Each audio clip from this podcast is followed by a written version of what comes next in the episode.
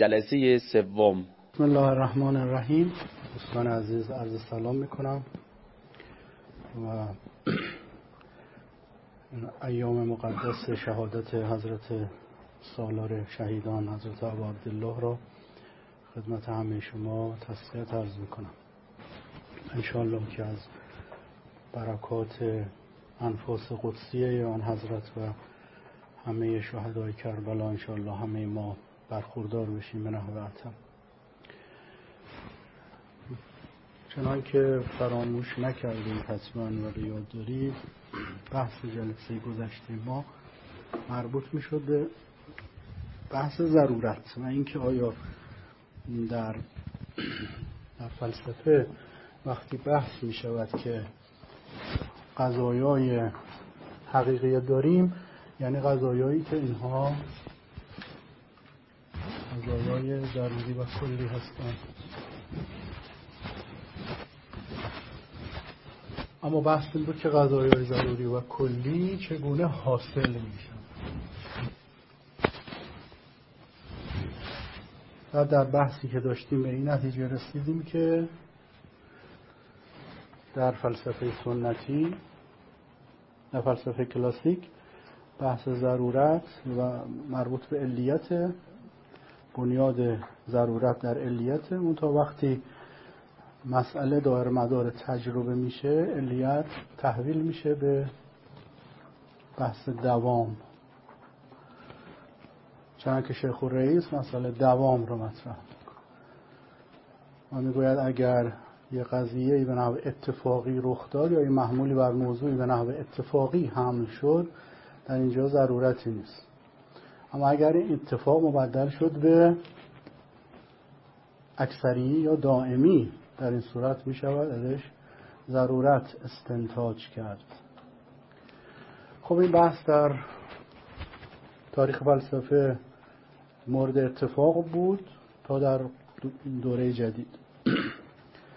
اما با مباحثی که دیوید هیوم در فلسفه مدرن مطرح کرد، سوال به این شکل پیش آمد که اگر دو تا پدیده داشته باشیم که اینها متعاقب باشن، دو تا پدیده‌ای که یا به دنبال هم باشن در زمان، یکی در T1 اتفاق بیفته این در زمان T2، اگر این دو تا به نحو تعاقبی پشت هم باشن، چگونه میتوان کشف کرد میان این دوتا یک رابطه ضروری برقراره؟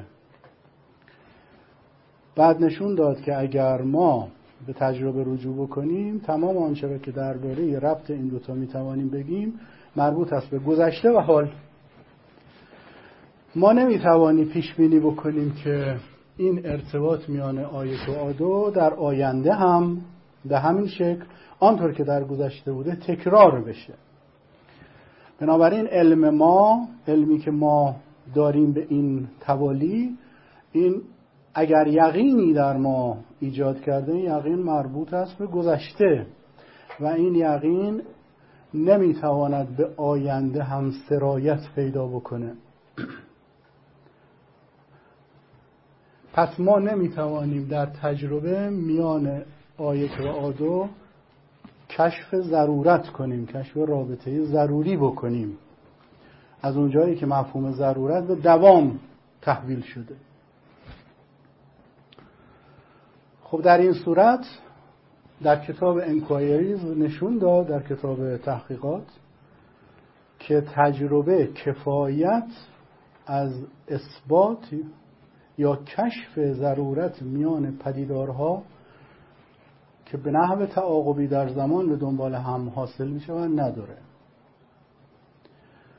در واقع در این کتاب رجوع هیوم به اصل سنخیته، یعنی میخواد بگه اصل سنخیت قابل اثبات نیست در عالم خارج که ما بگیم همواره از علتهای مشابه، معلولهای مشابه پدید میان.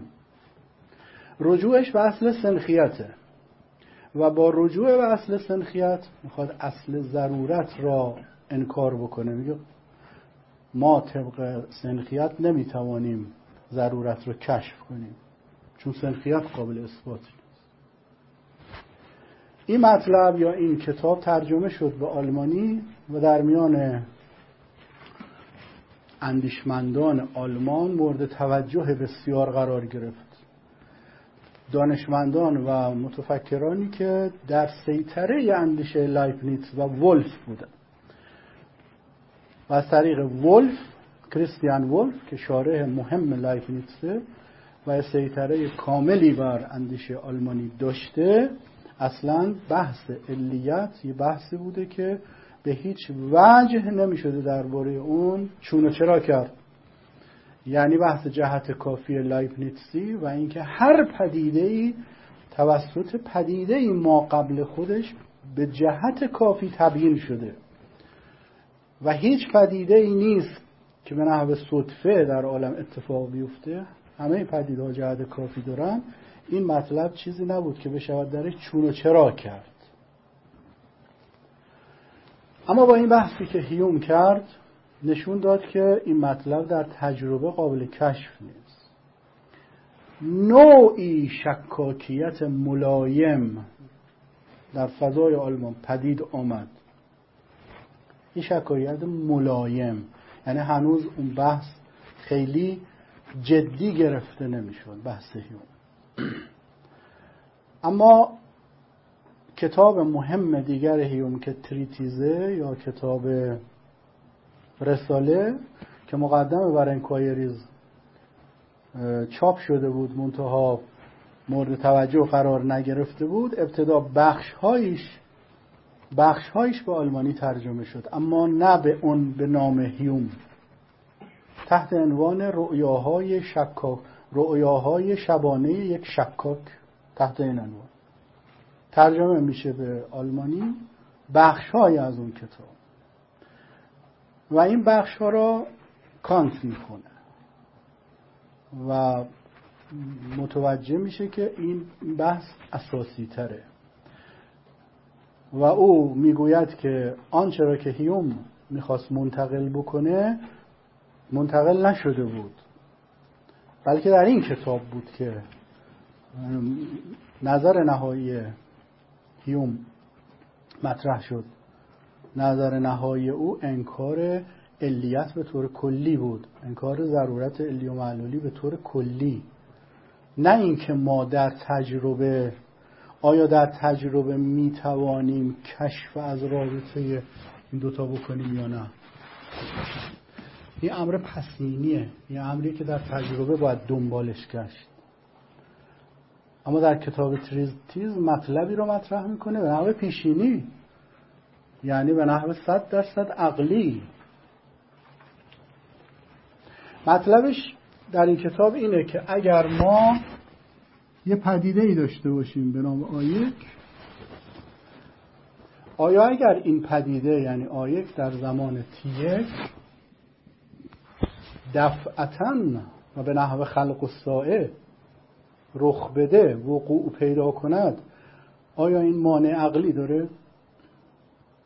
آیا اگر چیزی حادث بشود بدون اینکه توسط امری مقدم بر خودش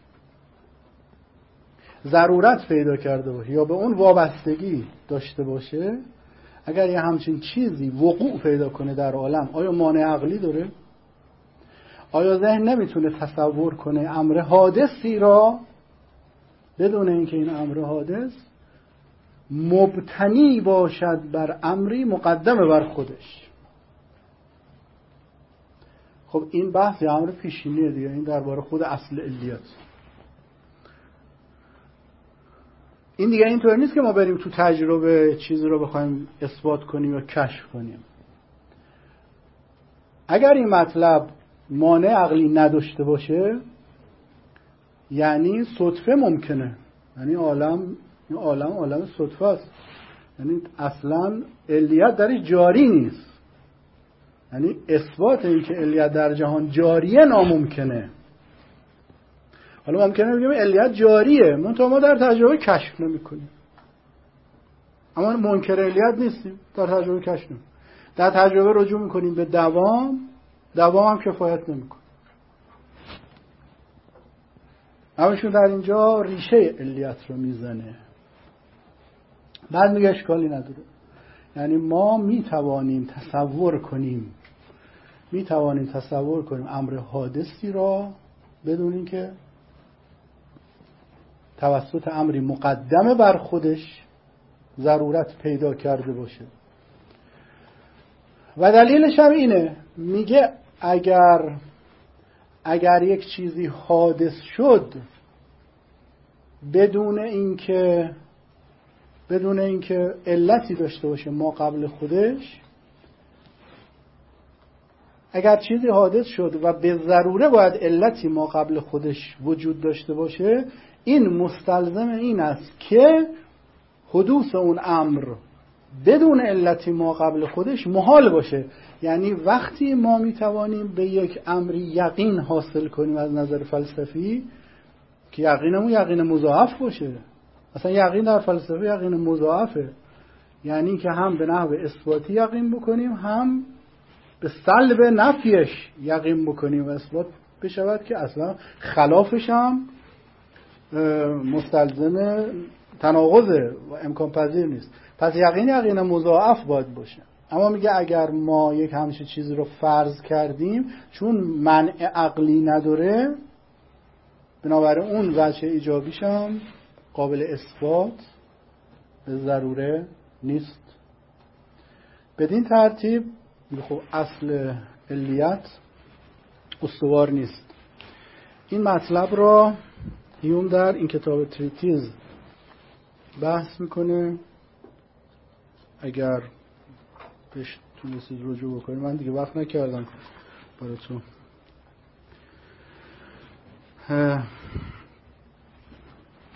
در سیکشن 3 Why a cause is always necessary، چرا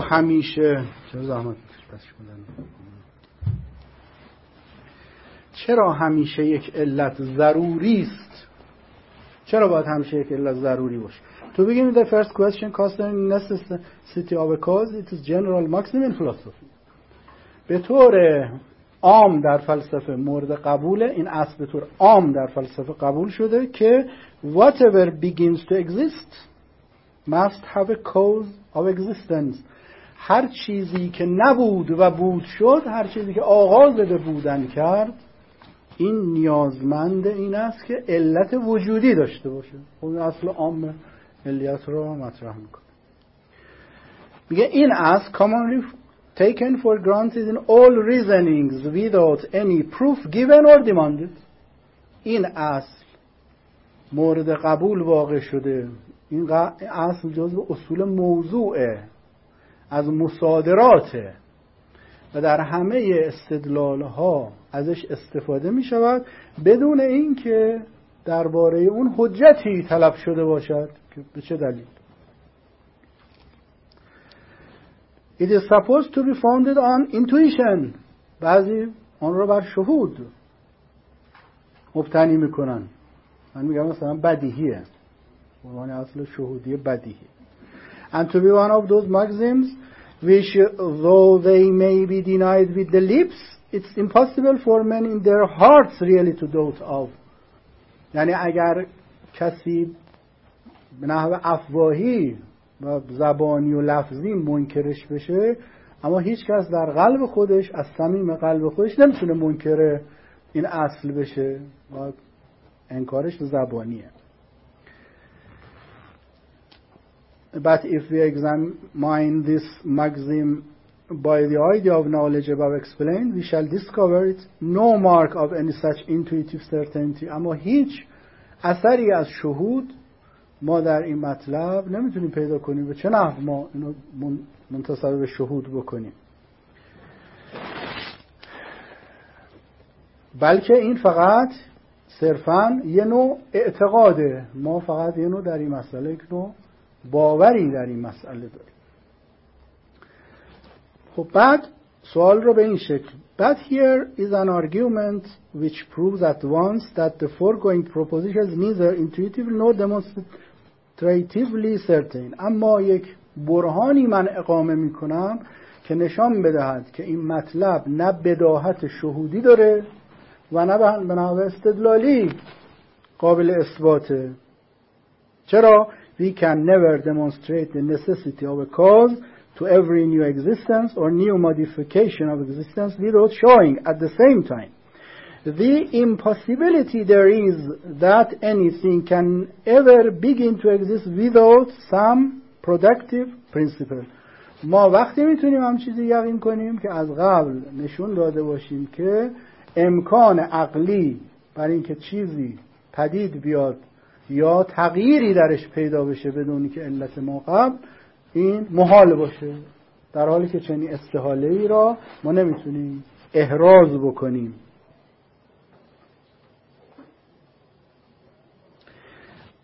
And where the latter proposition cannot be proved, we must despair of every being able to prove the former. اما چون این مطلب اخیر یعنی نقیضش قابل اثبات نیست، پس اون مطلب اولم یا قضیه اولم طریق اولا قابل اثبات نیست. این برهانیه که ایشون عرضه میکنه برای این مطلب. خب چی میگید بی وجهه؟ حرفش بی وجهه؟ بی وجه نیست، چون شیخ و رئیس هم این حرف اینو زده. شیخ و رئیس هم این حرف اینو در 95.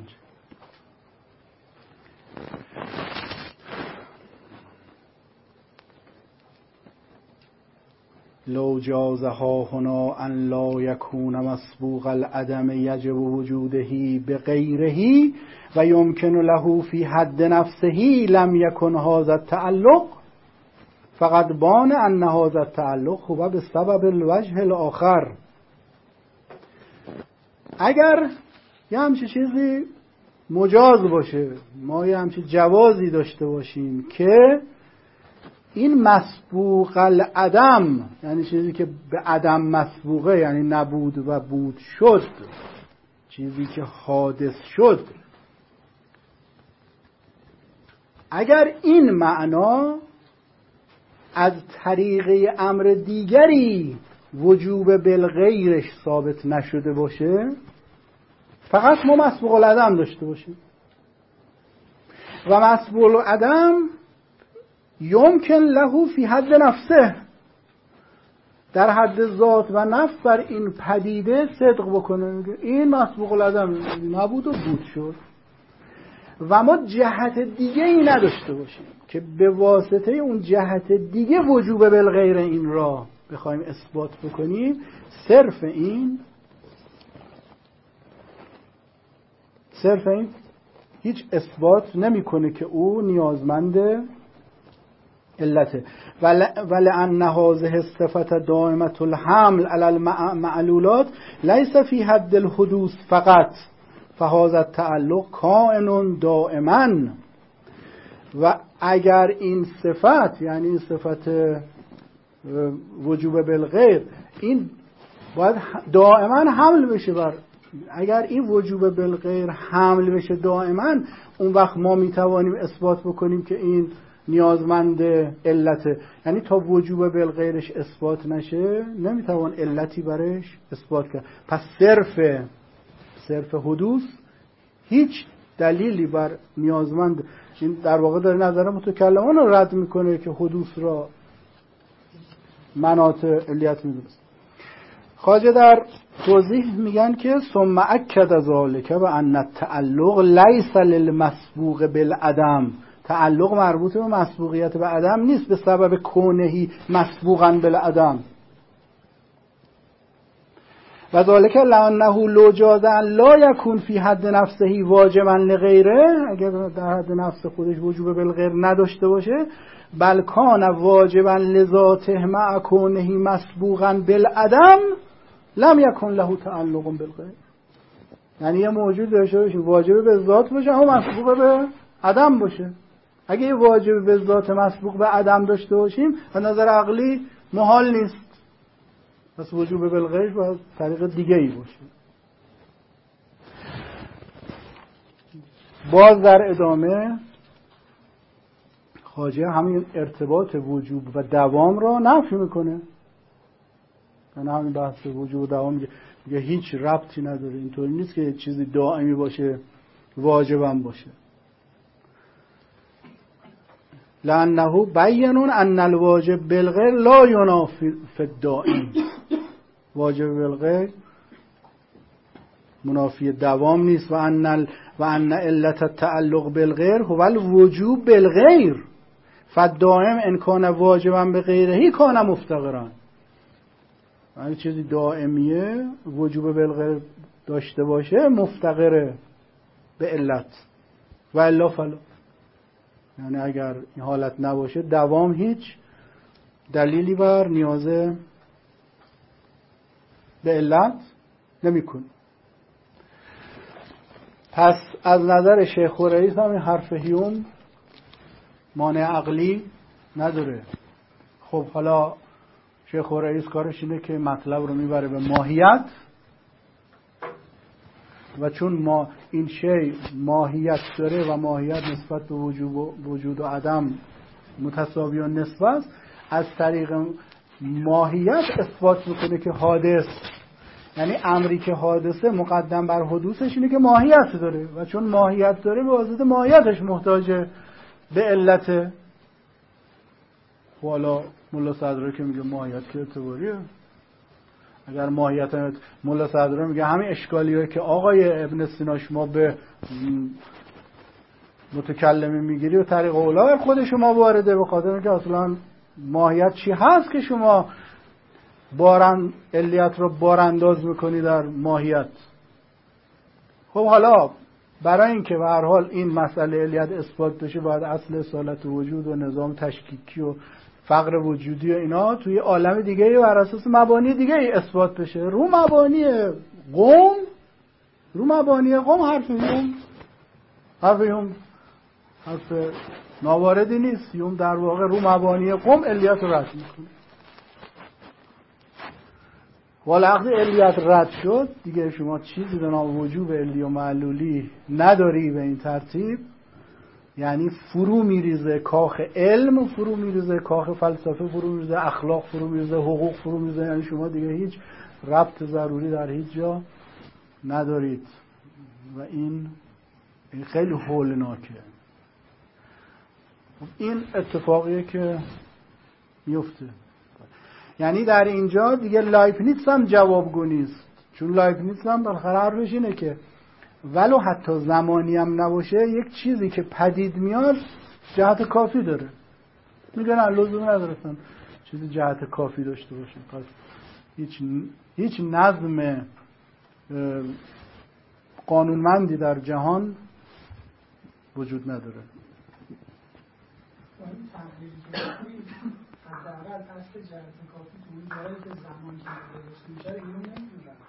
آخه جایی که زمان وجود نداره کو بیرون زمان درسته، اما اون جایی که بیرون زمانه یعنی ما بتونیم یه ادراکی داشته باشیم بیرون زمان در عالم تجربه و در عالم این نداریم دیگه. این یعنی نهایتاً اصل علیت را فقط در امور ماوراء طبیعی یا بگیم تبیینش نباید زمانی باشه، امر ماوراء زمانی و اگر تبیینش امر ماوراء زمانی باشه اون علیتی که تبیینش در امر ماوراء زمانیه وقتی میخواد بیاد تو امر زمانی تکلیفش چی میشه؟ یعنی امری که بنیانش ماوراء زمانیه توی در وعاء زمان مندی تکلیفش چیه؟ تکلیفش میشه ربط حادث با قدیم. ربط حالا دیگه همین ابن سینا که شما گفتید ربط قدیم رو با حادث میخواد تعیین کنه. میخواد بگه اصل علیت طبیعی فقط بهش نگاه نکنید، بلکه ممکنه ماورای حوادث و زمانیات یک قدیمی باشه که با اون ارتباط. البته بحث ابن سینا شامل مبدع و کائنه، یعنی هم مبدعات مورد نظرشه، یعنی امور ماورای طبیعت، هم کائنات. و تصریح میکنه که این بحث مبدع و کائنه. منتها مبدعات اینند که از بیخوبون محتاج به علتن، کائنات به سبب حدوث محتاج علت، یعنی اینا حدوث هم درش اتفاق میفته و بنابراین مفهوم نیازمندی به علت از طریق مفهوم ماهیت برشون صدق میکنه و الا هیچ فرقی بین مبدع و کائن در بحث علیت نیست. منتها سوال اینه که خب اگر اینطوره ما چجوری کشف از رابطه علیت میکنیم در امور کائن وقتی که همه چیز به دوام برمیگرده؟ اون وقت حرف هیوم در واقع میگه خب حالا شما مبدعات پیش کشید، فعلا در کائنات که ما باش سر و کار داریم و زندگی میکنیم نشون بده یه چیزی به یه چیزی ربط علی داره. مشابه این حرف که اینجا از دوام نمیشه به ضرورت رسید دارم که قسمت هم هست که شما روابط بین امور طبیعی رو معده حساب کنید که برای حقیقی حساب نکنید. باشه اشکال هیوم اینه که همینجا موند دیگه، از اینجا اون حرف اصلیه رو نزد که بله اینجا معدن، خب علل حقیقی چی؟ علل ضروری چی؟ بله بله، یعنی چون اینها در واقع مبتنی بر اصالت حس دیگه، بله آمپریزمه، یعنی شما در آمپریزم این بحث مبتنی پیش‌فرضی که سایه انداخته رو همه استدلالشون که پیش‌فرض آمپریزم واقعیتی برای طبیعت نیست، اصالت هم با حس. این واقع این دو تا پیش‌فرض مهم رو کجا میگن؟ خب ببینید حالا اون وقت باید یه توضیحی درباره راسیونالیسم من عرض بکنم، بعد که راسیونالیسم چجوری شکست میخوره، بر اساس شکست راسیونالیسمه که آمپریسم شکل میگیره. بله یعنی ابتدا راسیونالیسمه، یعنی اصالت عقله، منتها اصالت عقلش هم توضیح میدم برای بحث که چجوریه این اصالت عقل. اون مواجهه با بحران میشه، وقتی مواجهه با بحران میشه وقت این بحث شکل میگیره و بعد منتهی میشه به دیوید هیوم. این عبارت در مورد هیوم میشه گفت که چون دو تا پیش‌فرض مهم باشه، این که واقعیتی برای طبیعت مادی وجود مادی نیست، یک دو اصالت هم با حس، این استدلالش میشه میگیم دوام داره. منظور از این که واقعیتی برای موجود مادی نیست چیه که فرمودین؟ یعنی اگر این پیش فرض نباشه که واقعیت ماده واقعیت نداره، یعنی برای ماده هم برای ماده یا این پیش فرض نباشه، خب بعد از علل ماده ما بریم سراغ علل. ببینید البته هرگز همچه پیش فرضی نداره هیوم که ورای ماده موجودی نیست، ناخودآگاه این پیش فرض نداره، ناخودآگاه هم نداره. یعنی یه آدمیه که دلش میخواد که یه جوری دین و دیانت رو هم داشته باشه، یعنی نمیخواد هیچ انکاری در وضع فکری او نیست، منتها وقتی میره جلو میرسه به وادی شک، یعنی شک مسیر تحقیق اوست، مسیر تحقیق او میره به ورطه شک، وگرنه اصلا و ابدا همچی پیش‌فرضی برای هیوم نیست. یعنی هیچ کدوم فیلسوفان، هیچ فیلسوفی همچین پیش‌فرضی نداره. فیلسوفا همشون روحیه دینی دارن، یعنی اصلا چون دینیان فیلسوف میشن، یا فیلسوفا ذاتن دینیان و همین فیلسوف میشن و علاوه بر دنبال کار دیگه همشون همینطورن. یعنی میبینید منکرم میشن، اما انکارشون هم انکار صورتی از دینه، صورتی را منکر میشن. والا فیلسوفان همه آخوندن، یعنی بذات اونتا چیز دارن، فرق میکنن. یعنی همین هیوم برید ببینید اینقدر انسان شریفی از نظر فکری، یعنی معتدل، اونتا تحقیق دیگه، یعنی آدم وقتی افتاد تو تحقیق و بعد این مبانی را تونست نقد بکنه دیگه میبره دیگه تحقیق آدم یه جایی. بله بله من صفات شما رو مخاطبان شما به بحث در مورد مؤدی میگم. شما گفتید این بحث از سوال عقلی نداره، از نظر بله بو علی این مطلب رو مطرح نمی‌کنه که این سوال عقلی نداره، نه حتی نمیخواد بگه چون خود حدوث، صرف حدوث باعث این میشه که اتصال عقلی نداشته باشه، که ما یک واجب به ذاتی داشته باشیم که حادث باشن. ما دو تا بحث داریم، یه بحث که بو علی مطرح میکنه در مورد این که ملاک احتیاج شه، مناطق احتیاج شه، که متکلمین اونا بحث حدوث رو مطرح کردن. بو علی اومده گفت بحث امکان رو مطرح کنه، امکان ماهوی رو. بعد مقدمه بر اون نشون میده که حدوث نیست، مناط حدوث نیست. اگر حدوث داشته باشه، اون دستی که بوعلی مطرح میکنه، یک شی برای اینکه موجود باشه اول باید امکان باشه، فعوجده بعد حدث. یعنی اگر کسی چیزی بخواد حادث باشه، قبلش باید وجود داشته باشه. چیزی که بخواد وجود داشته باشه قبلا باید ایجاد شده باشه. چیزی که ایجاد شده باشه باید قبلا وجود پیدا کرده باشه. وجود نیازی به ایجاب داره و ایجاب قبلش امکان خوابیده. بحثی بوعلی در اینه که ما ملاک نیاز رو امکان بگیریم یا حدوث.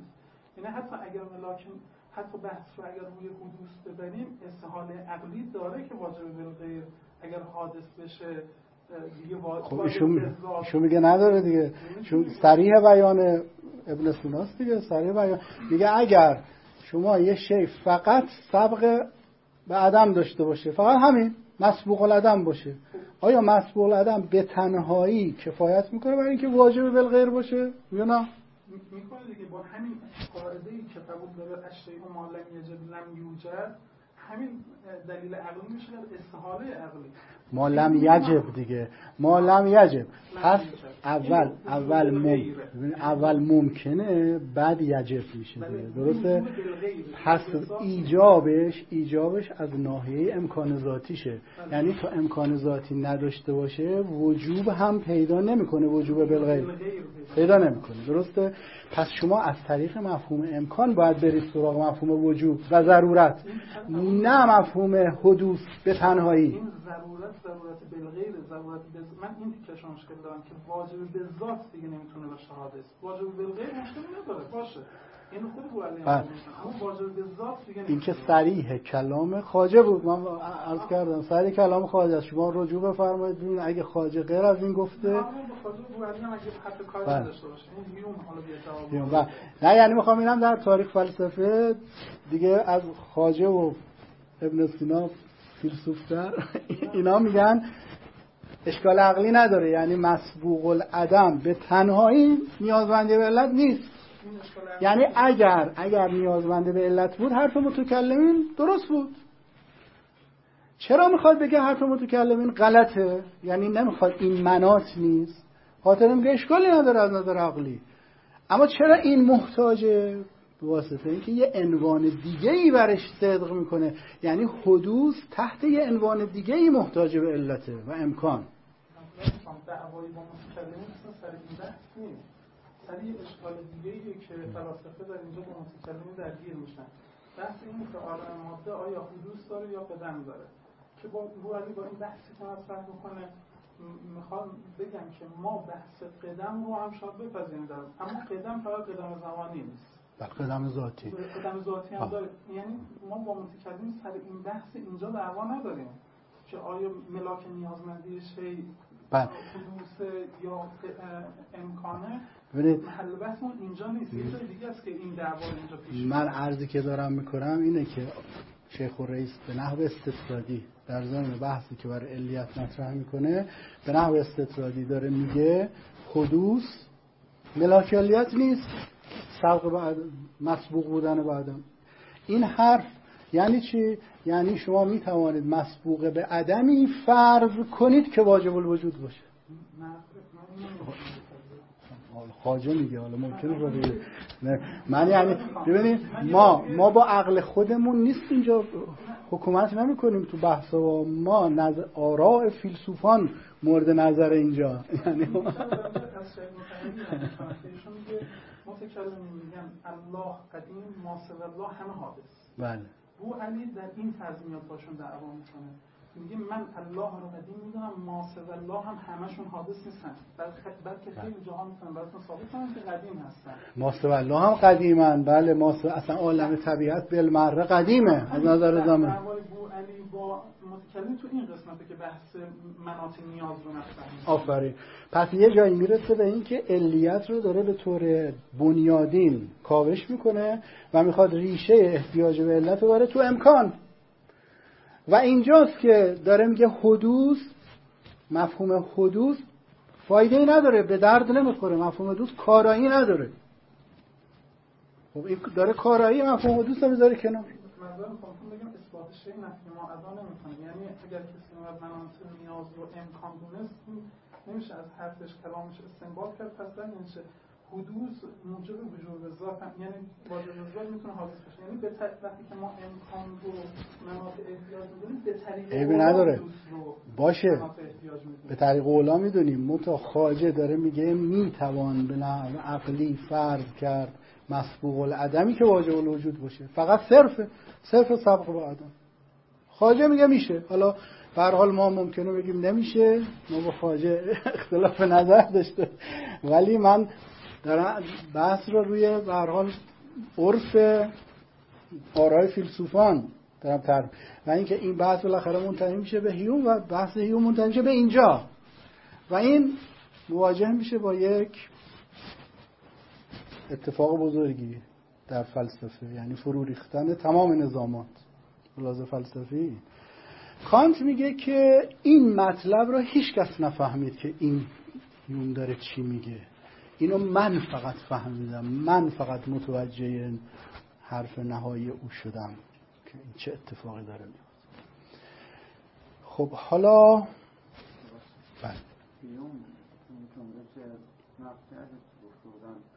بله بعضی فلسفه میگن که این اصلا دارن شروع نداشت به واسه من که دکارتی و نو دکارتی، یعنی یه مستقیما آرای فلسفه اسکولاستیک هم خونده بود یا که نه؟ بله آرای اسکولاستیک هم خونده بود تا بحث شهود، بحث به اصطلاح اینجا شهود عقلی مورد نظره که نظر راسیونالیسم. بله شهود عقلی. بله من خب مثلا شهود عقلی اونجا هم داریم. بله منتها نظرش به فیلسوفای دوره مدرن. بله مدرن. بله بعد اینکه مثلا فهمید که مثلا با حرفای قوم حرفش اشکالی نداره، یعنی منظورش اینه که هیوم خودش فیلسوف مؤسسه دیگه، چون داره مثلا این حرفای مثلا دکارت رو رد میکنه ولی نظام فلسفی جدید رو بنا میکنه، یعنی تصور جدیدی از فلسفه غرب داره. بله یعنی یه مرحله تازه است. البته نظامی بنا نمیکنه هیوم، چون کلا ویران میکنه دیگه، کارش ویرانی نظام‌های فلسفه است. مثلا یقین روانی میکنه یه اساسی، یعنی یقین امر روانی از عادات ماست، لزوم نداره. ولی خب حالا اینکه یقین امر روانی، خب همه فیلسوفا میگن یقین امر روانیه، منتها آیا مؤیدی هم در نفس الامر برای یقین وجود داره یا نداره؟ ولی یقین که خب درسته که روانیه، منتها آیا این یقین متصل به مفهوم ضرورت هست یا متصل به مفهوم ضرورت نیست؟ یقینی یقین فلسفیه که متصل به ضرورت باشه. هیوم سعی میکنه مفهوم یقین رو با مفهوم ضرورت به هم پیوند بزنه به نحو سایکولوژیک، یعنی او بحث ضرورته، منتها ضرورت را حد سایکولوژیک آگاهی به حساب میاره، یعنی توضیح ضرورت میخواد بده. این بحث ضرورت مهمه، یعنی فلسفه از ضرورت اگه دست بکشه دیگه فلسفه نیست.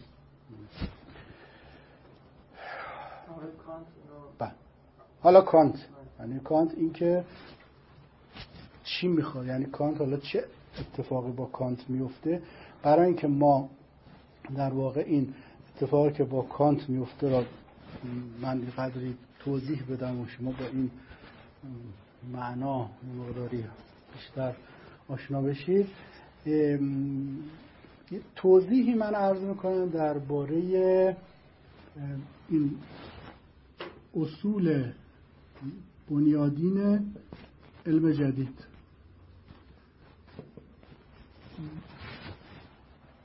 علم جدید یه اتفاقی افتاده و اگر کانت بحثی میکنه مستقیما در نسبت و ارتباط با علم جدیده، یعنی از نظر او، از نظر کانت، نیوتن مطلق علمه، مطلق علم. یعنی اگر ما میتونیم بگیم علم، به این دلیله که نیوتنی هست، به این دلیله که کوپرنیکی هست، به این دلیله که گالیله هست، ولی ما نمیتونستیم صحبت از علم بکنیم. کانت با نظر به این مطلق علم اون مبانی فلسفی را به نوعی طراحی میکنه که پاسخگوی مشکلی باشه که هیوم مطرح کرده. یعنی او با نظر و رجوع به علم جدید متافیزیک علم جدید رو، یعنی ما بعد از طبیعه این علم را تبیین میکنه و با تبیین او مشکلی که هیوم داره سعی میکنه برطرف کنه. این که این علم جدید چیه؟ علم جدید، اصول بنیادین علم جدید چیست؟ این رو من با استمداد از اندیشه هایدگر توضیح میدم، به این دلیل که ایشان در توضیح و تبیین علم جدید در واقع کوشش فراوانی کرده. بر اساس دیدگاه هایدگر من علم جدید را ابتدا توضیح میدم تا بتوانیم کانت را در این زمینه بهتر بفهمیم. هایدگر میگه که اصول بنیادین یا بنیاد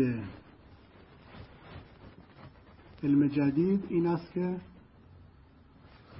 علم جدید متمتیکال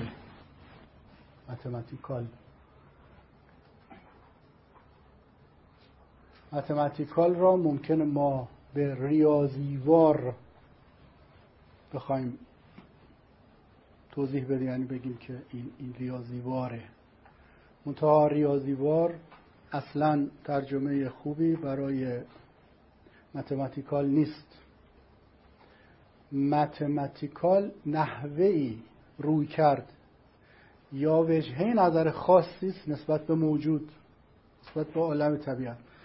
اون وجهه نظر خاص تعبیر میشه به متمتیکال.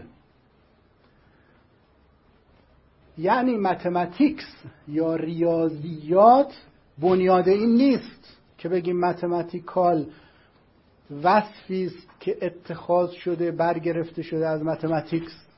یعنی بگیم ریاضیات، بعد ریاضیاتی یا ریاضیوار، اینطوری نیست، بلکه متماتیکس ریشه در متمتیکال داره. مسئله برعکسه، یعنی چون یه وجهه نظری در علم جدید به وجود آمده که اون متمتیکال بوده، اون متمتیکال اقتضا کرده که علم جدید با متماتیکس و ریاضیات مرتبط بشه. بعد هایدگر توضیح میده که این متمتیکال ریشه در لفظ یونانی تا متمتا، تا متمتا این لفظ یونانیه. در یونانی کلماتی از این قبیل هست، تا پراگماتا، تا فیزیکا،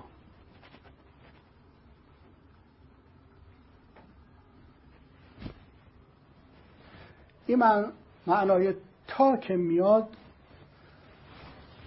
در لفظ یونانی موجودات از آن حیث که تا پراگماتا یعنی موجودات از آن حیث که مورد استفاده عملی واقع می شوند در پراگما، یعنی در حیث عملی. تا فیزیکا یعنی موجودات از آن حیث که از آن حیث که بروز می کنند، برمی آیند. فوزیس ریشه در فوزیس یونانی داره، ظهور، بله، برآمدن.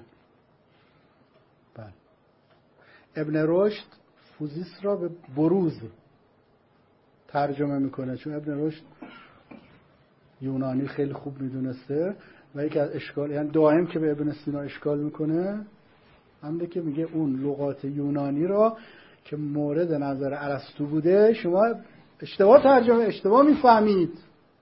یعنی این مثلا اینکه شما به فوزیک یا فوزیکا یا فوزیس بگید طبیعت، طبع بگید طبع، این خیانت به فوزیکاست. یعنی دیگه به محض این شد طبع،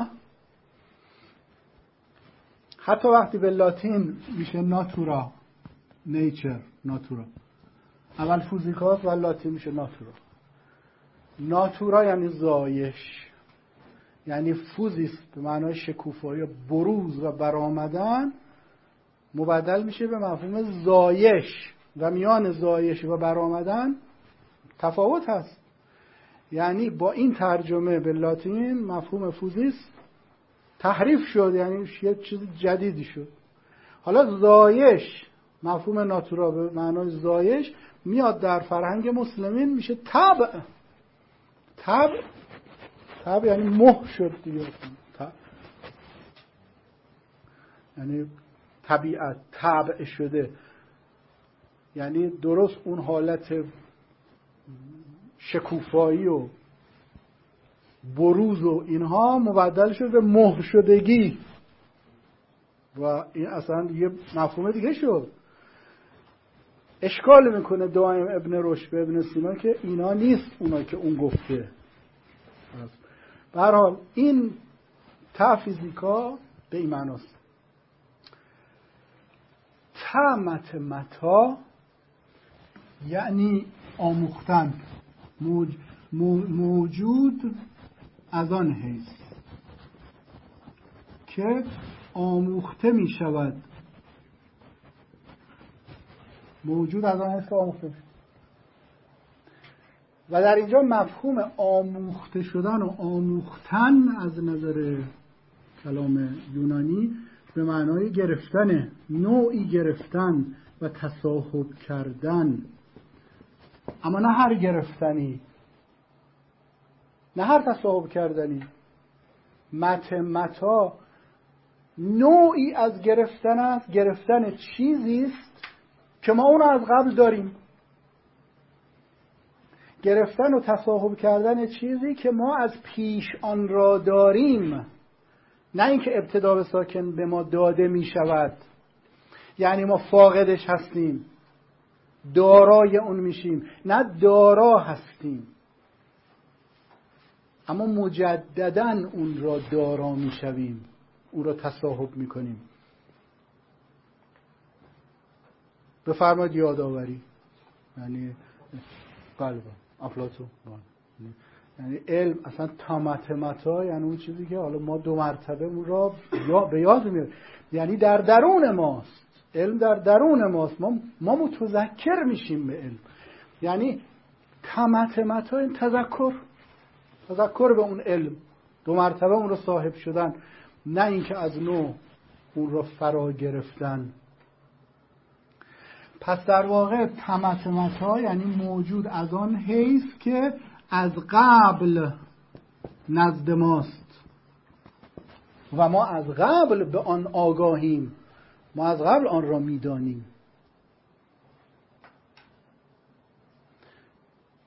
هایدگر میگه اصل بنیادین علم جدید تمتمتاست. خب این یعنی چی؟ برای اینکه ما تمتمتا رو بفهمیم باید تا فیزیکا فهم بشه. تا فیزیکا موجود از آن حیث که برمی آید، آن چیزیست که در نزد یونانی مطرح بوده. یعنی وقتی یونانی میگفته علم و اشیا را از تا فیزیکا انتظار داشته، با این روی کرد به عالم نگاه میکرده.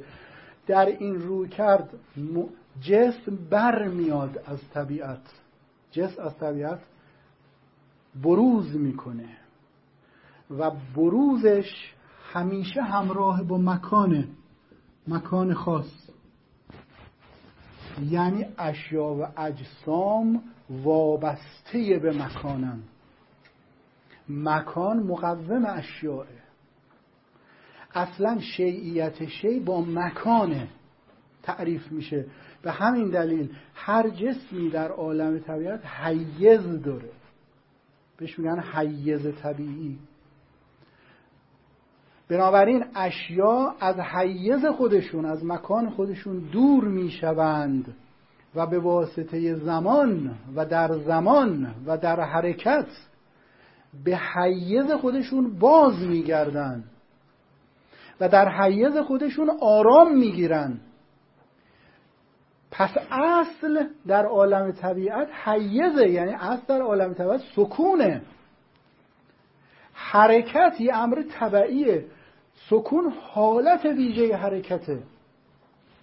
یعنی حرکت وقتی رسید به غایت مافلباب خودش سکون حاصل میشه.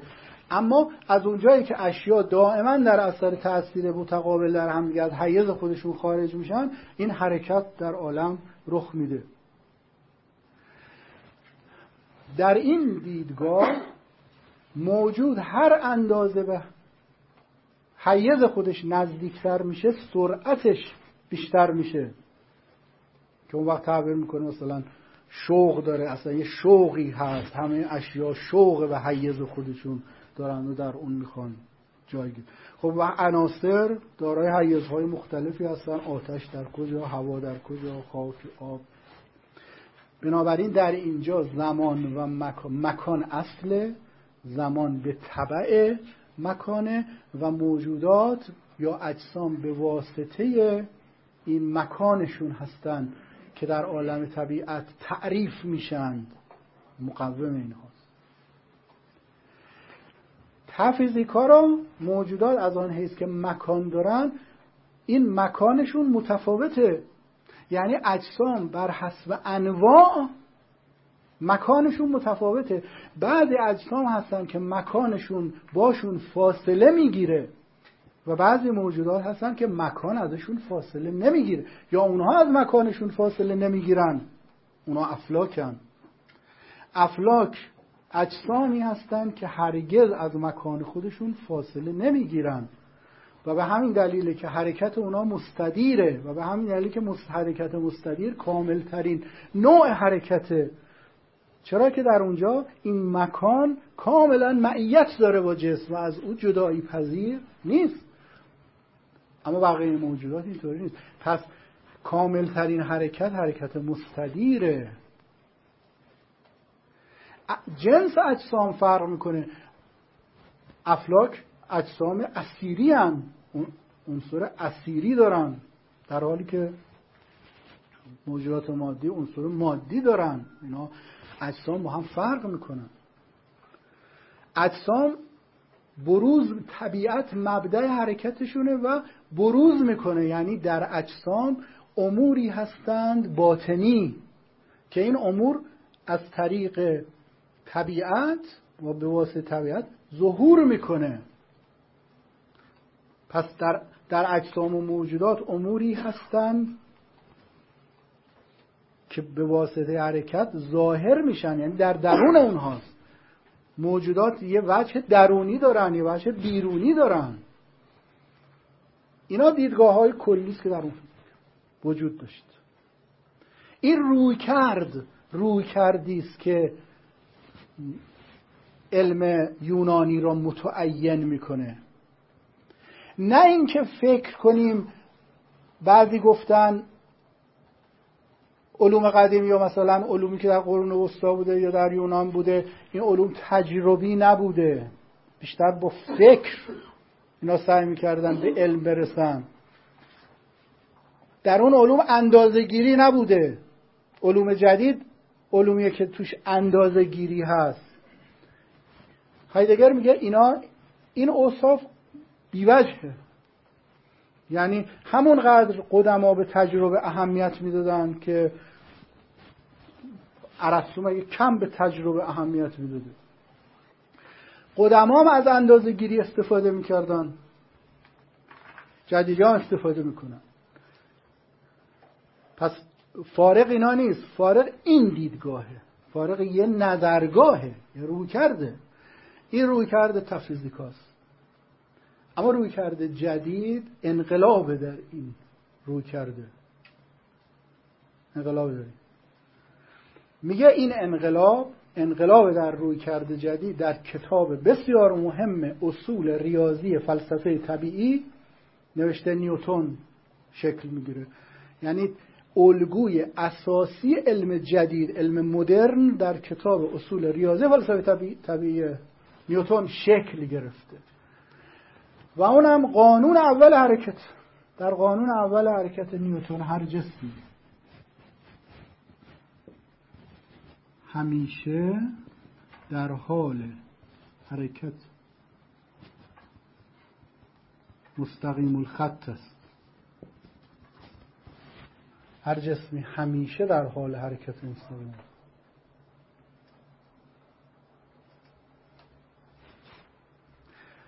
با این اصل تا فیزیکا به تا ماتماتیکا منقلب میشه. میگه هر جسمی، بنابراین تفاوت میان اجسام برداشته میشه.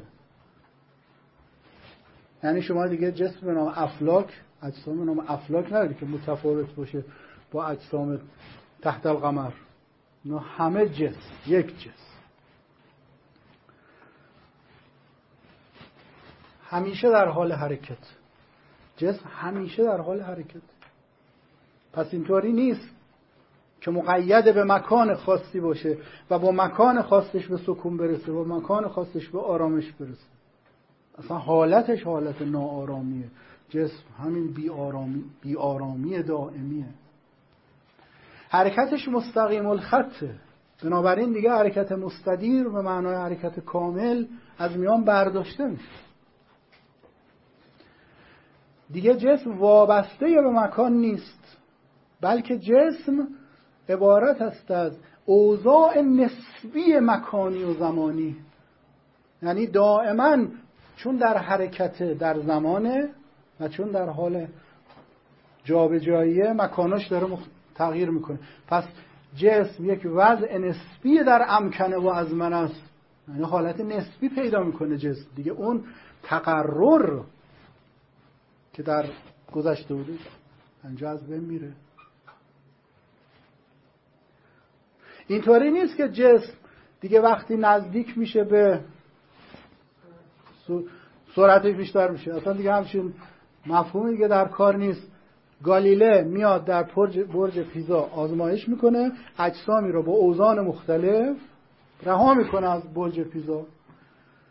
اینا تقریبا همزمان میرسن، خب چون وسایل آزمایش که دقیق نبوده اونجا شرایط، با یه اختلافایی میرسن، تقریبا همزمان میرسن. مصر گالیله که اینا همزمان میرسن و اینا همزمان رسیدن، و اونایی که از نزدیک دیدن میگن نه اینا همزمان نرسیدن، بازم آزمایش کنیم بازم همزمان نمیرسن. گالیله میگه همزمان میرسن. با اینکه از نظر بصری همزمان نمیرسن، گالیله میگه همزمان میرسن، اینا همزمان رسیدن. به خاطر همین مجبور میشه استعفا بده از دانشگاه پیزا، به خاطر اینکه فشار میارن بهش که آخه این چه حرفیه. گالیله استعفا میده اما حرف خودش را پس نمیگیره، میگه این اتفاق میفته.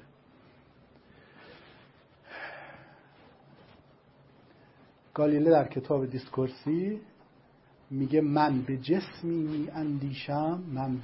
می اندیشم که روی سطح شیبدار بدون استکاک در حال غلطیدنه. من به جسمی می اندیشم. به جسم می اندیشی؟ جسمونه که باید رجوع کنی ببینی. به جسمی می اندیشه که روی سطح شیبدار بدون استکاکه، یعنی شما نه همچی جسمی دارید نه همچه سطحی. پس بنا بود که تجربه باشه، بنا بود که ما هرچی می‌بینیم به عالم خارج، هرچی اونجاست. نه این در عالم اتفاق میفته، نه جسمی دارید در عالم که دائم در حرکتی باشه که این حرکت لاینقطع باشه، نه اون جسمی که روی سطح شیب داره بدون استکاک. این چیه؟ این تمتمتاست. یعنی من اکنون جسم را انشاء میکنم. این جسم انشاءه، انشاء فکر، انشاء اندیشه. اندیشه اینو انشاء کرده. من جسم رو انشاء میکنم، پس از قبل دارم. پس من چیز تازه‌ای واردات نمیکنم. من در جسم چیزی قرار میدم. من به جسم میگم این طور باش. حالا که جسم از نظر من اینطوره، من خصوصیات را که خودم در اون نهادم، اون خصوصیات رو آزمایش میکنم و بر اساس خصوصیاتی که من به او دادم، او به من جواب میده. پس جسم انشاء میشه. پس تمتمتا عبارت است از یک طرح کلی. تمتمتا یعنی یک طرح کلی پیشینی که دانشمند این طرح کلی پیشینی رو بر جهان می افکند. یه از زمین تا آسمون با ابن سینا فرق داره. ابن سینا که طرح کلی نمیده به جهان. ابن سینا میره خارج، ببینه آیا سوقمونیا مسهل صفرا هست یا مسهل صفرا نیست. بعد از طریق علیت که اونم تو خارجه، سعی میکنه این قانون کلی را کشف بکنه. پس بی واسطه به عالم خارج رجوع میکنه. بی واسطه. این تفیزیکاست. این همون تفیزیک. علم مدرن تمتمتیکاست، یعنی رجوعش به عالم خارج بی واسطه نیست، بلکه رجوعش به عالم خارج به واسطه اندیشه است که از قبل طرح کرده و اون طرح رو به نحو همه جانبه تور میندازه. حالا تجربه معنی داره. اکنون تجربه معنی، به این علم میگن تجربی. یعنی شما بر اساس این طرح اکسپریمنتیا داری. اکسپریمنتیا چیست؟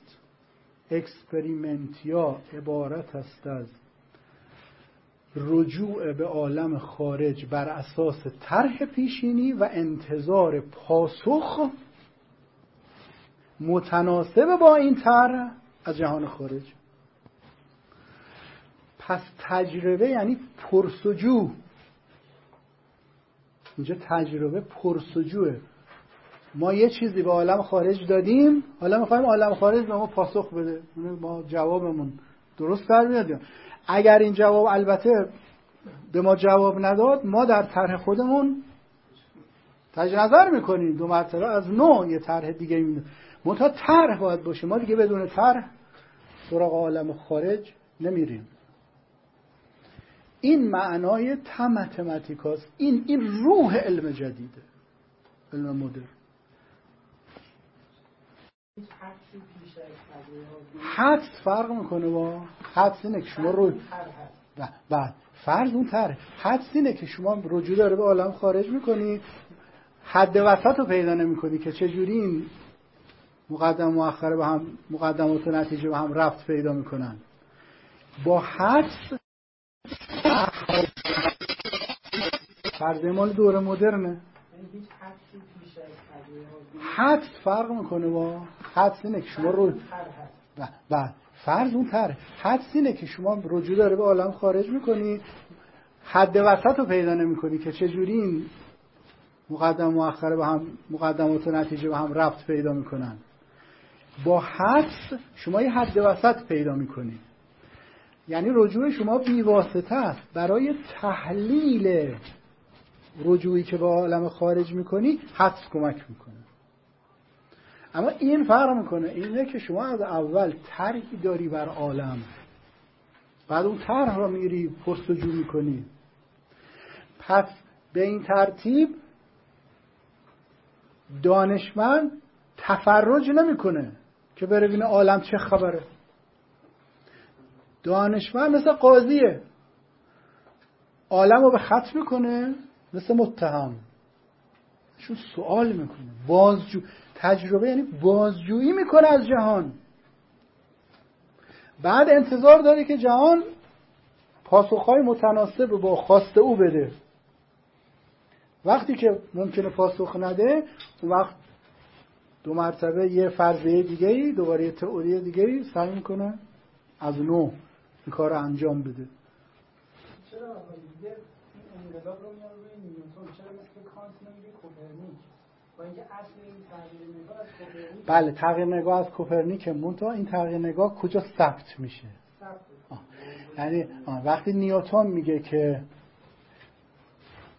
هر جسم، یعنی به عنوان یه قانون کلی اصول ریاضی فلسفه طبیعی را می‌نویسه، شما در اینجا همه اون چیزهایی که از کوپرنیک و غیره، کپلر و اینا اومده، حالا اینجا منسجم. یعنی در واقع نیوتن توضیح میده نحوه تفکر ماتماتیکا را که تا ماتماتیکا چی اتفاق میفته. هایدگر تا ماتماتیکا که مثلا اینجا اجراماتی کرد، این هم اصلا به افلاطون هم نسبت میده. بعد شما اینجا این نگاه در واقع نگاه مثل امثاله ابن سینا مطرح کنید، ولی خود ابن سینا به وجود واقعی تا ماتماتیکا داره؟ نداره. شما اصلا بر اساس علیتی که من توضیح دادم، بر اساس قاعده الاتفاقی، اینا تا ماتماتیکا نیست. اصلا طرح پیشینی وجود نداره، طرح همیشه پسینیه. یعنی شما مرتب رجوع میکنید به عالم خارج و در عالم خارج میکوشید از روابط علی و معلولی که در عالم خارج پرده برداری کنید. استقرا اینجا معنی پیدا میکنه دیگه. شما استقرا میکنید، بعد تجربه میکنید. تجربه همون از طریق قاعده الاتفاقی. مثلا خود افلاطون که تصریح میکنه، میگه مثلا به سردر اکادمی که نسبت به ریاضی نمیدونه وارد نشود، ریاضی به هم معنی تمدن‌ها میفهمه. افلاطون میگفت شما اگه مطالعه ندیده باشی، یعنی از طرف نداشته باشی. اصلا و ابدا در افلاطون ماتماتیکا به این معنای مدرن وجود نداره. حالا اون ریاضی که در افلاطون هست من توضیح میدم، اون ریاضی این نیست. این طرح ریاضی کاملا مدرنه. به همین دلیله که اصلا ریاضیات حالا معنی پیدا الان ماتماتیکس میشه. یعنی شما وقتی ماتماتیکا داری، به ریاضیات نوینی محتاج میشی که با این ریاضیات نوین بتوانی اون طرح رو تکمیل کنی.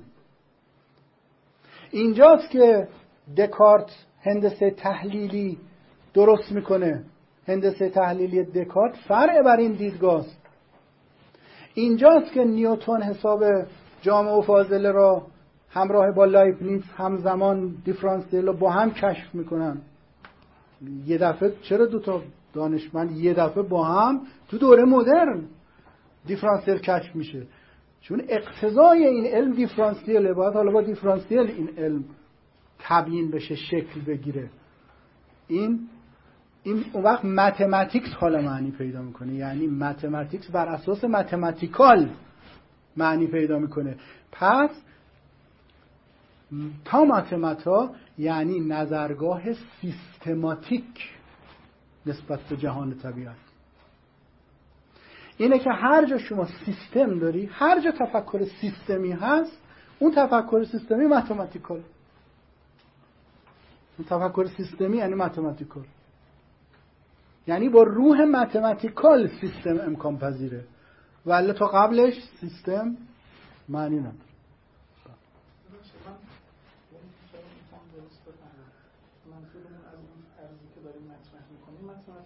یا بحث‌های بعدی که مطرح می‌کنه سبب این فرض مطرح میشه. منظورتون اینه که ما این فرض رو به جهت پیشین خودشون تو عالم مصوری افلاطون مطرح کرد، این طرح ما اومدیم که اون این طرح رو ارائه دادیم، یا نه یک فرض رو مطرح می‌کنه بقیه مباحث با توجه به این فرض پیشینی مطرح میشه. یه طرحی مطرح می‌کنیم، به جهان میگیم ای جهان این گونه باش، طرحی میدیم انشاء می‌کنیم، طرح ما انشائیه. به جهان میگیم این طور باش که من میگم، خب خب جهان عکس العمل نشون میده. یا اینطور هست که شما میگید میگه باشه تمکین میکنه، یا مقاومت نشون میده. اگر مقاومت نشون داد شما تمکین میکنی، شما طرح را جابجا میکنی، اما دائما شما بر اساس طرحت با عالم روبرو هستی. یعنی ارتباط شما با جهان به واسطه خودتونه. یعنی شما چیزی را در جهان میجویید که خودتون تو جهان قرار دادید. یعنی چیزی را از اون میخواهید، طلب میکنید که خودتون بهش دادید. بعد میگید حالا اینی که من به تو دادم جواب بده. آیا قبول میکنی که مثلا این عنصر در تو هست؟ این عنصر قبول میکنی، عنصر قبول نمیکنی. بعد او جواب میده. اینطوری علم دائما خود اصلمون دیگه متماتیکال نیست. خود اصلمون که فرضیه داریم مطرح میکنیم. خب چرا؟ یعنی شما بر اساس یک رویکرد متماتیکال اصلا طرح میدید. یعنی طرح اصلا یعنی متماتیکال. طرح دادن نسبت به عالم یعنی رویکرد متماتیکال به عالم داشتن. خب شما در هر علمی الان این فرضیه که الان داریم مال مدرن دیگه. شما رساله‌ام که پایان نامه اینا که می‌خواید بنویسید اولش همون فرضیه است. شما چه فرضیه‌ای دارید؟ یعنی چه طرحی افکندی بر موضوع؟ طرح شما می‌افکنی بر موضوع، بعد جواب می‌گیری. حالا یا جواب مثبت میده یا جواب منفی. شما بدون طرح نمیرید سراغ واقعیت دیگه. دیگه الان ما آموختیم نریم دیگه. یعنی به خاطر اینکه ما مدرنیم. ما بخوایم و نخوایم مدرنیم. بله. این اصلی که داریم برای روشنگری. نه اصل از دکارت به بعد. بله. قبل روشنگری هم هست دیگه. روشنگری اوجشه. یه حرفی کاسیرر داره میگه که اگر بپرسیم روح اصل روشنگری چیه، بریم تحلیله. اینی که شما از هایدگر نقل می‌کنید اونم یه وجه دیگه شه. یعنی ببینید اون که کاسیرر میگه یعنی این که شما هیچ چیزی را به نحو تعبدی نمیپذیرید، همه چی رو تحلیل میکنید. خب این یه وجه دیگه شه از این. منتها تا شما طرح نداشته باشید نسبت به عالم تحلیل هم ندارید. یعنی اول شما یه طرحی میکنید در عالم، طرحی میاندازید، بعد بر اساس طرحتون سعی میکنید عناصر را در این طرح با هم دیگه جفتجو بکنید، تحلیل بکنید. یعنی حرف کاسیرر جزئی از حرف هایدگره. حرف هایدگر تقریبا عمیق‌ترین حرفی است که درباره دوره مدرن گفته شده. یعنی تازه ما فارغ این دوره را با دوره مقدم خودش الان میتونیم بفهمیم. الان میتونیم بفهمیم فلسفه علم یعنی چی؟ علم چی هست اصلا؟ بر اساس اینا میشه فهم. حالا اینا داشته باش، این دیدگاه علم جدیده. حالا کانت بر اساس این تحول میاندیشه و این تحول را به نحو فلسفی تبیین میکنه کانت. یعنی کانت اون اتفاقی که افتاده، ببینید با کانت اتفاقی نمیفته، اتفاق افتاده. نیوتن تا متماتیکاست و نیوتن یعنی خدای علم. نیوتن یعنی آفریده‌ای خدا خلق کرده روی زمین که نظام سیستماتیک عالم رو کشف کرده. او فهمیده که نظام عالم تا متماتیکاست. حالا یه فیلسوف کارش اینه که این واقعیت رو که الان تحقق یافته بتونه به نحو عقلی توضیح بده. این توضیح کانت در این مورد ایدالیزم، توضیح ایدالیزم. تازه میفهمیم که ایدالیزم در این تبیین اون اتفاقی که در عالم خارج افتاده و فیلسوف میتونه این را تبیین کنه.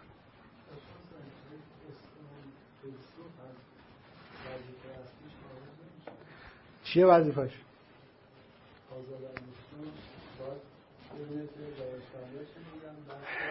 فیلسوف نمیدونم منظور از آزاداندیشی چیه. فیلسوف همیشه به اتفاقی که در عالم افتاده میاندیشه. فیلسوف دائما به وضع موجود جهان میاندیشه، اون وضع موجود جهان رو تفسیر میکنه.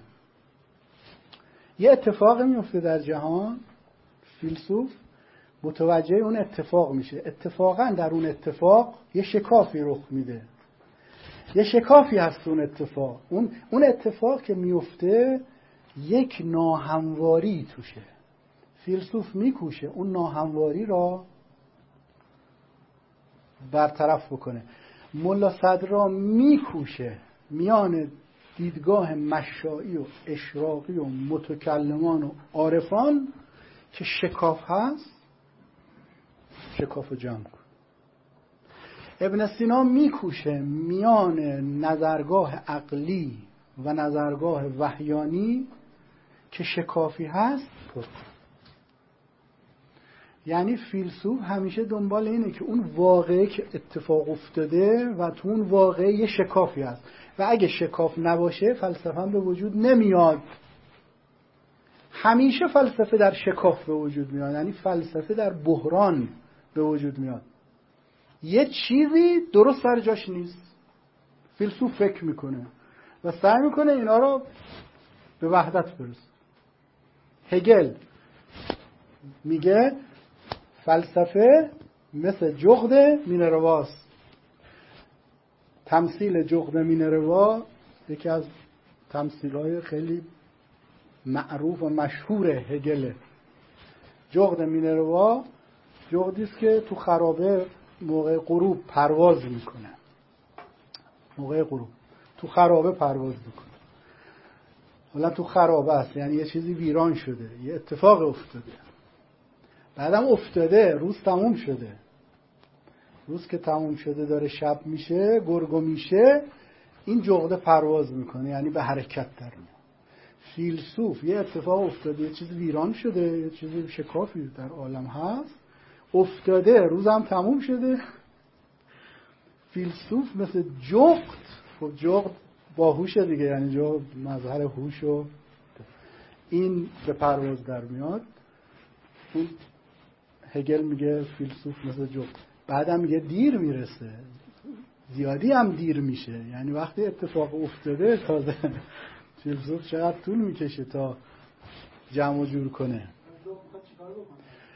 خب جغد، البته جغد به حرکت در میاد، حالا جغد که اون تمثیله، ولی خواهد بگه فیلسوف به پرواز در میاد تا هدفش یا مقصدش اینه که این ویرانه را ترک کنه. ترک ویرانه یعنی مبدلش کنه به آبادی، عوض کنه شرایط. حالا این اتفاق افتاده، دوره مدرنه، اتفاق افتاده، قرن 18 است، از قرن 16 همین اتفاق افتاده، زیادی هم دیر شده. کانت با این وضع موجود میخواد فکر کنه دیگه. آزاداندیشی همینه دیگه. ولی آزاداندیشی یعنی این که هیچی تو ذهنش نیست، همینجور معلقتون بین السماء و الارض فکر میکنه. اگه کسی رو دیدید در عالم همچین چیزی فکر کرد به ما معرفی کنید که همینطوری فکر میکنه تو جهان. یعنی اگه پیدا کردید خیلی خیلی جالبه. حالا یه تیکه را بر اساس این از مقدمه دوم کانت بر کتاب کریتیک میخونیم تا من یه تیکه را زیراکس کردم، اینا رو جوری مالت تدوازت رو بیشتر نیست، ما میگه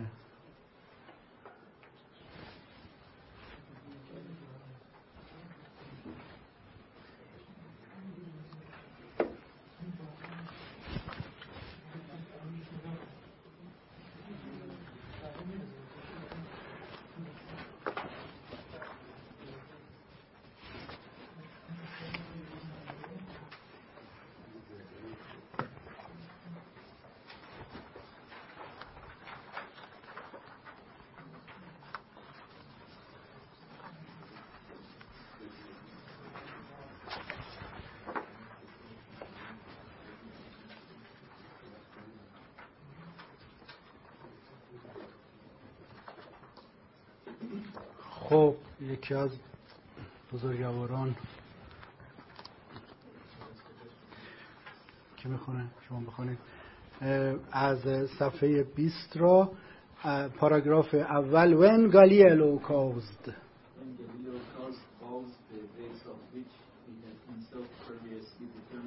به جملات دقت کنید ببینید دقیقاً داره چی میگه.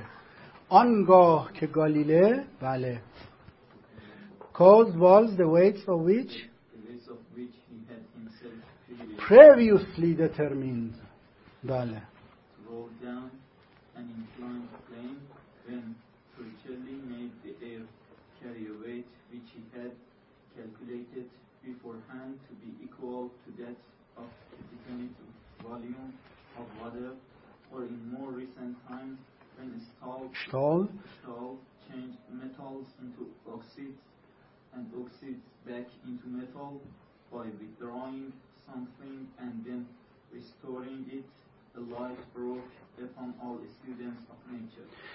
آنگاه که گالیله گویهایی را که قبلا وزن آنها را تعیین کرده بود قبلا بحث رو قبله این نیست که گالیله رفته ببینه اون بیرون چه خبره.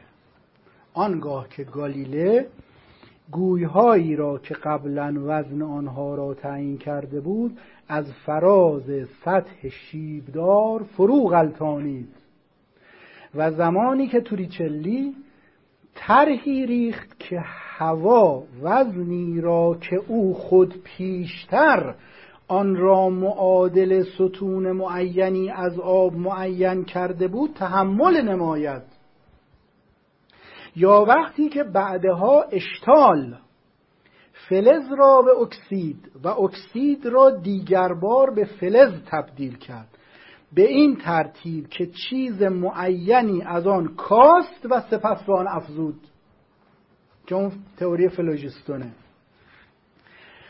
چی شد این وقت که اینطوری شد؟ پرتو جدیدی فراروی تمام پژوهندگان طبیعت افکنده شد.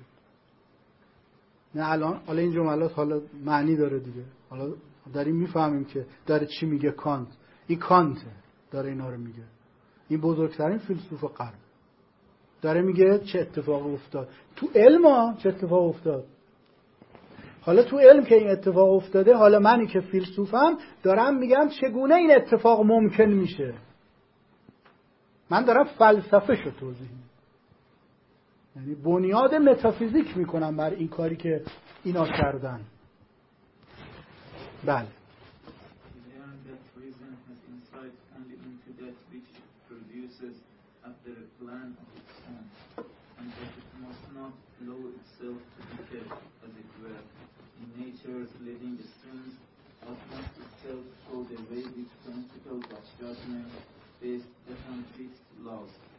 constraining nature to give answer to questions, question of reason's own determinants.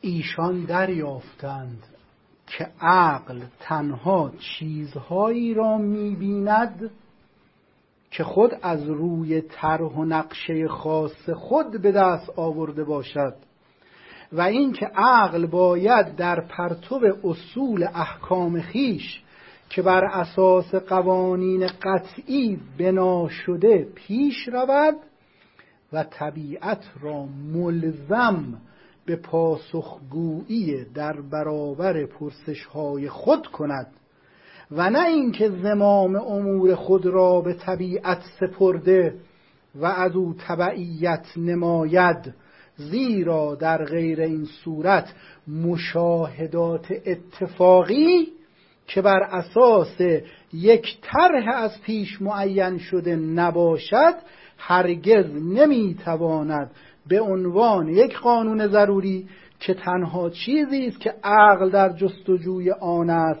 و بدن نیاز دارد بیانجامد.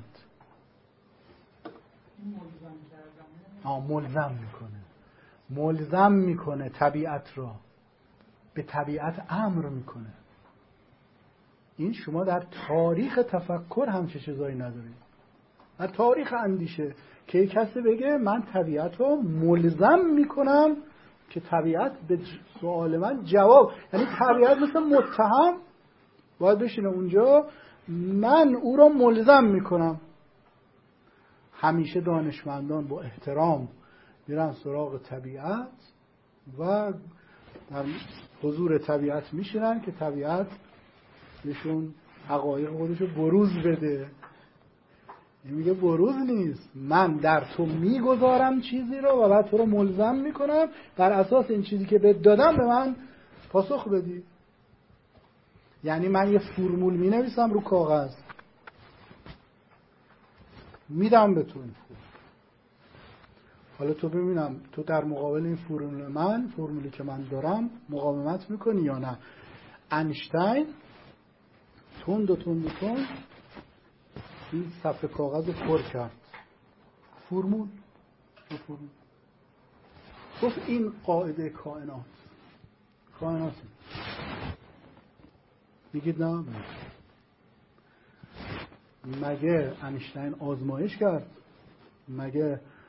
مگه انیشتین متوجه شد که نور قطب پیدا میکنه؟ اینا رو که ندیده بود که انیشتین رو کاغذ اینا رو نوشت. بعد ادینگتون در انگلیس رفت این چیزایی که اون نوشته بود آزمایش کرد. راست میگه، انیشتین میگفت ادینگتون میخوای آزمایش کن، آزمایش نکن، که من میگم این سلطان طبیعت، این انسان سلطان به طبیعت میگه من میگم تو اون، و بعد طبیعت تمکین میکنه. این عجیبه دیگه. و دیراک 4 تا فرمول مینویسه، بعد میگه یه ذره دیگه تو اتم هست، پوزیترون. یه پوزیترون باید تو اتم بود، تو این هسته باشه. طبق این فرمولی که من رو کاغذ نوشتم باید یه ذره اونجا باشه. اشکال نداره پوزیترون رو آزمایش کنه، ولی طبق نظر دیراک اثبات شد که. بعد فرمول رو مینوشت دیراک، رو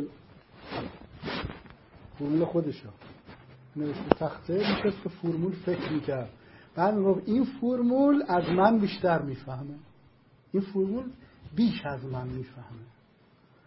یعنی به فرمول فکر میکرد و میدید این فرمول یه چیزایی میگه، چیزایی تازه داره میگه فرمول. رجوع نمیکرد به طبیعت، به فرمولش رجوع میکرد. اینا اتفاقات دوره مدرنه. تا ما اینا رو نفهمی نمیدونیم تو چه عالمی داریم زندگی میکنیم. بگونیم اینا دانشمندن، اون قبلی هم دانشمند بودن، اونا اونطوری هم، نه، خیلی فرق داره.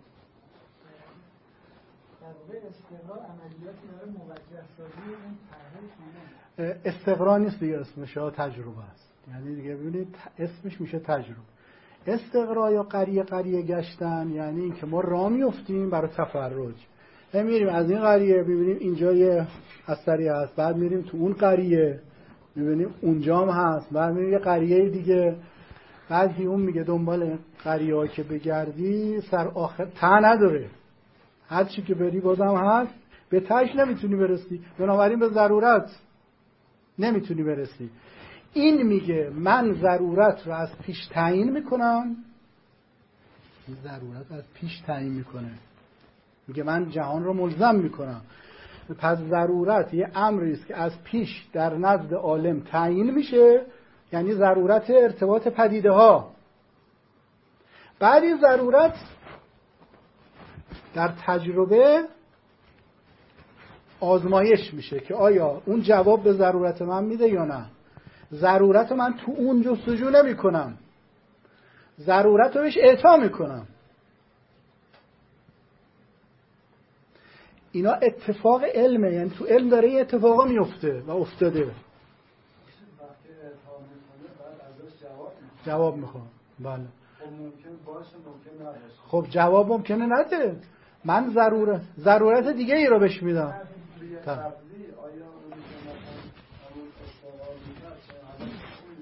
چرا پیش میاد مثلا حالا اینجوری جمله عوض میشه، من به شما میگم این گونه باش، آیا فقط یا این علم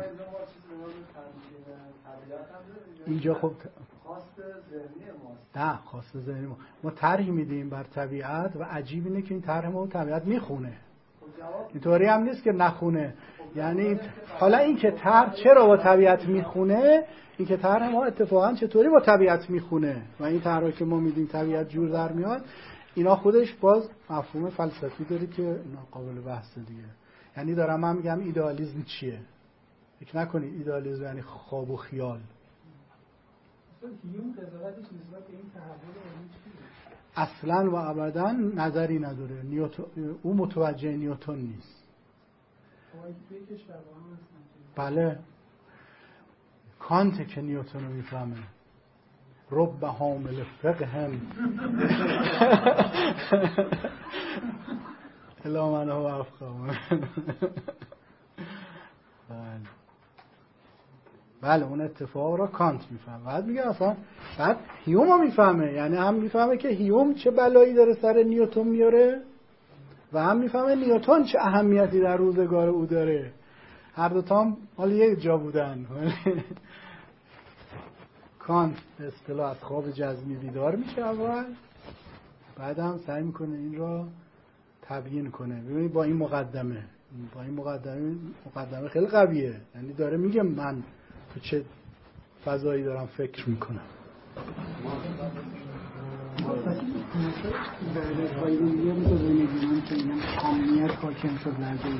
این کمیت منگه این تماتماتیکاست که بعد به نحو کمی ظهور میکنه. یعنی هم که گفتید هندسه سنجی ریاضیات چون اینا شروع میکنه که غلبه میکنه، غلبه یعنی هی کمیت غلبه. وقتی ریاضیات میاد جلو یعنی میشه پیش خراول علم، طلایه‌دار علم. من تا قبل از این کلاسمون فکر می‌کردم نگاه مکانیکی منظور از چیزه، نگاه کمی، یعنی کمی برخواسته از نگاه مکانیکی که نیوتن به عالم داشته. یعنی داریم ما متوجه میشیم یه نگاهی پیدا میشه که اون نگاه منتهی میشه به کمی و مکانیکی. این مهمه، اینو بفهمیم. وقت میفهمیم فلسفه، یعنی وقت فیلسوفان غرب دارن این نگاه رو توضیح میدن. ولی اینکه ماتماتیکس اومده و اتباع افتاده، خب اینو میفهمن همه، پیش روی همه هست. اما این چجوری تفسیر فلسفی میشه؟ کانت میتونه بکنه، فوق‌العاده است تفسیر. این تفسیر این کار خیلی مهمه، یعنی یه فلسفیتونه اینو توضیح بده. مثلا من شوام سوال میشه کانت خودش میگه قلب فلسفه من استنتاج استدلالیه، چرا من میخوام این رابطه رو معلوم کنم؟ الان نفهمیدم چون بعد اون طرح با جهان نسبت میده. بله با اون طرحی که شما میتونی در جهان متصرف شید و جهان رو از آن خود کنید. چون مال خودته. حالا برای کانت سواله که چرا، پس چجوری ارتباط پیدا